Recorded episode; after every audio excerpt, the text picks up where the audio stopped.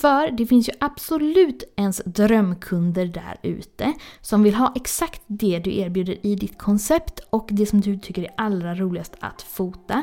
Men frågan är, finns det tillräckligt många sådana? Och för vem skull är det som du fotar egentligen?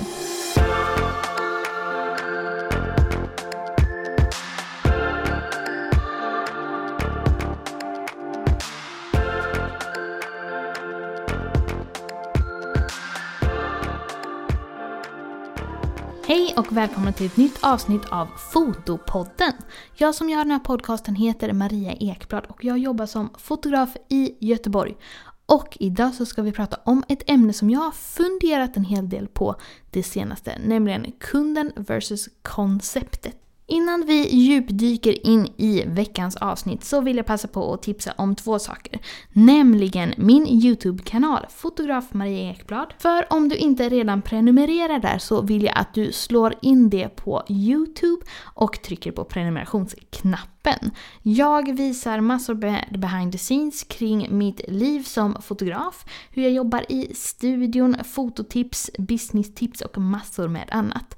Och om du inte redan är med i Fotopoddens Facebookgrupp så vill jag att du går med där bums och pratar foto med oss. Det är ett jättehärligt gäng med väldigt mycket blandning kring nyare fotografer, mer erfarna fotografer och gamla rävar inom fotovärlden. Och jag är verkligen så glad för alla som är med där. Så gå med i gruppen om du inte redan har gjort det. Det här med att erbjuda sin kund ett koncept, det har ju många fotografer redan och har haft väldigt länge. Men jag upplever också att det är mer och mer som en uppåtgående trend, att man kanske inte bara har en studio och fotar helt vanliga bilder eller att man fotar sina kunder ute i naturen exakt som de är i vanliga kläder utan att man kanske mer och mer erbjuder något speciellt, alltså en inriktning på ens fotografering. Det kan vara som jag har, att man fotar i studio med hysteriska gravidklänningar eller nyfödd fotografering på ett visst sätt. Det kan vara att man gör fine art-porträtt på barn eller att man har någonting extra som man erbjuder sina utomhusfotograferingar. Kanske att man tar med blommor eller att man fotar väldigt mycket i vatten eller mjölkbad med barn eller lite vad som helst. Och jag tycker det här är en väldigt spännande utveckling. För det finns ju verkligen stora fördelar med att erbjuda någonting som inte alla andra gör. Det vill säga att man sticker ut väldigt mycket, kanske från konkurrenter, men också från vad kunden kan göra hemma själv. Och att sticka ut på marknaden och att särskilja sig är ju såklart en jättebra grej. Men jag kan också fundera lite på hur det påverkar ens företag och ens fotande och ens kunder. För det är ju inte alla som kanske vill ha just ens koncept och det kan ju också vara en nackdel. Många pratar ju om att om man försöker få alla att gilla en så är det till slut ingen som kommer gilla en för att man inte sticker ut tillräckligt. Och det är ju på något sätt så många säger att om du är för mycket generalist inom fotovärlden så kanske du inte får några kunder alls. Och jag försöker se det här som en glidande skala. Att om man har superspecialiserat och nischat med en väldigt tydlig bildstil och ett koncept på ena sidan. Och om man då har verkligen generalist utan någon bildstil som fotar allt från djurfoto till sportfoto till bilar till norrsken, studentporträtt och barn. Så kan man ju befinna sig på olika ställen på den här glidande skalan.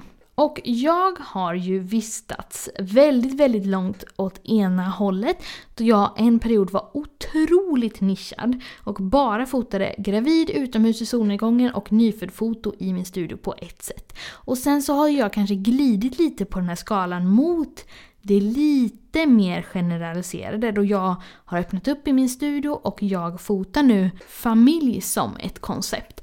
Och även om jag erbjuder alla fluffiga gravidklänningar, dramatisk ljussättning, så tar jag också emot många kunder som bara vill ha vanliga bilder, eller vad man ska säga. I vanliga kläder mot vit bakgrund. Och sen så blandar jag ganska mycket i vad jag visar upp på olika sociala medier. Och i början så var jag extremt strikt med detta. Det var verkligen my way or the highway. Vill de boka mig får de boka mig på ett sånt sätt som jag vill fota. Annars får det vara. Och så kan man ju absolut jobba. Det är ju verkligen upp till var och en, men jag tänker att det hänger också på hur mycket du vill jobba som fotograf. Och då menar jag alltså i vilken omfattning som du vill fotografera. För jag tror att man verkligen kan sticka ut genom att ha ett unikt koncept. Men frågan är om Sverige och den stad du befinner dig i är tillräckligt stort med tillräckligt många som vill ha just ditt koncept eller kan tänka sig att åka till dig för att man ska kunna vara så himla smal. Och alla kanske inte heller har en dröm om att jobba som fotograf på heltid. Man kanske vill ha ett jobb vid sidan av och göra fotograferingar på helgen. Så det behöver inte vara att man satsar på att gå heltid. Men jag tycker det kan vara värt att fundera ett varv kring koncept jämfört med kunden. För även om det kan komma kunder som inte vill fota exakt så som du älskar att göra så kan ju det vara otroligt bra kunder som är supertrevliga under fotograferingen, som har jättegulliga barn om du fotar det, ni kanske klickar jättebra och har superkul och de kanske köper supermycket av dig. Så på ett sätt så kan man ju fundera på vill man fota för sin egen skull, för det är något man själv älskar att göra, och då helt enkelt välja att nej men jag fotar bara på det här sättet för att det är det som jag brinner för. Eller vill man fota för kundens skull? Där vissa kanske kommer välja ditt koncept och andra kanske bara vill ha andra sorters bilder eller vanliga bilder eller bara ha ja, några fina bilder på sina barn. Jag tror absolut som sagt att det är stora fördelar med att sticka ut på en marknad och fotografvärlden är ju ganska översaturerad. Det finns ju väldigt många fotografer och det kommer nya fotografer hela tiden. Men jag tror också det är bra att man kan fota på många olika sätt också. För att göra många olika kunder nöjda. Speciellt om man vill ha det här som något annat än en underbar hobby. Så därför så tycker jag det här är ett så himla intressant ämne. Och jag tycker att du ska fundera på, på den här skalan kring supernischad med ett tydligt koncept och generalist, var du vill befinna dig, men också var du tror det är mest lönsamt att befinna sig. För det kan ju vara så att man får in de kunderna som är perfekta just för en, ens drömkunder. Men frågan är om det finns tillräckligt många drömkunder där ute för att du ska kunna få en vettig lön och kunna driva ditt företag så som du vill. För om man inte bara vill ha det här som en hobby som man återinvesterar pengar i, då är det här ju faktiskt någonting som man behöver tänka igenom. Och som sagt, fundera på hur man vill jobba. Sen tycker jag absolut inte det är något fel att ha coola, unika koncept. Det är ju verkligen någonting som kan vara superkul att ta fram och helt ärligt, det är ju klart att det brinner till otroligt mycket i mig när det kommer en kund som bara vill ha allt som jag älskar att fota. Men samtidigt så kan jag också tycka det är en kul utmaning när det kommer någon som inte vill ha allt det där som jag tycker är extra kul. För att jag tycker de kunderna förtjänar ju lika fina bilder också. Och i första hand så fotar jag ju faktiskt för kundens skull. För att de ska få fina minnen som passar dem i deras hem. Och inte för min egen skull. Eller ja, jag fotar för min egen skull också, men då kanske det är bilder som jag tar mer privat. Och passar på att njuta lite extra när jag kan fota allt det där som jag tycker är så himla kul på jobbet. För mig har det i alla fall varit en stor fördel att bredda mig lite, att inte vara så supernischad. Och jag tror faktiskt, det är min högst personliga tanke, men jag tror att om man vill jobba heltid med detta så kan det finnas stora fördelar med att inte vara för snävt inriktad. Och man behöver ju faktiskt inte heller lägga upp allting som man fotar på sina sociala medier. Utan där kan man ju verkligen passa på att show what you wanna sell och visa upp det som du vill bli bokad för. Och sen om det kommer någon förfrågan som är verkligen så här, ja men det här är inte ens inom mil av vad jag brukar göra. Det är inte ens något jag kan åstadkomma. Då behöver man ju verkligen inte ta den frågan heller. Man kan ju skicka vidare den kunden till en annan fotograf. Men om det är nära angränsande, men kanske inte 100%, fundera som sagt på hur du vill göra.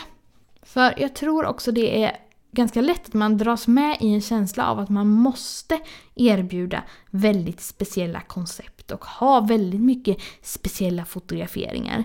Och jag tror absolut att det kan vara gynnande, men om du tar snygga bilder, har en bra marknadsföring och når ut till många människor, då kommer du också att bli bokad.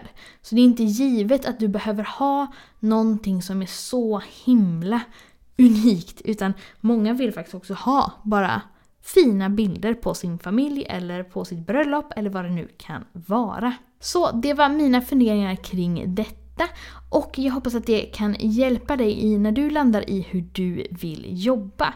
För som sagt, drömkunder och drömfotograferingar som vill ha allt man älskar finns absolut där ute och finns att nå. Frågan är bara, finns det tillräckligt många för att du ska kunna få in det du behöver för att kunna driva ditt företag på det sättet som du vill?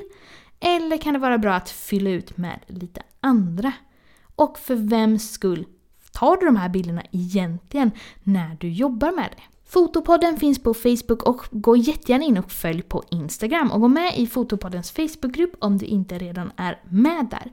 Mig hittar du på fotograf Maria Ekblad på Facebook, på Instagram och på min YouTube-kanal där du jättegärna får prenumerera om du inte redan gör det. Det var allt för den här gången. Ha det superfint så hörs vi snart igen i ett nytt avsnitt. Hejdå!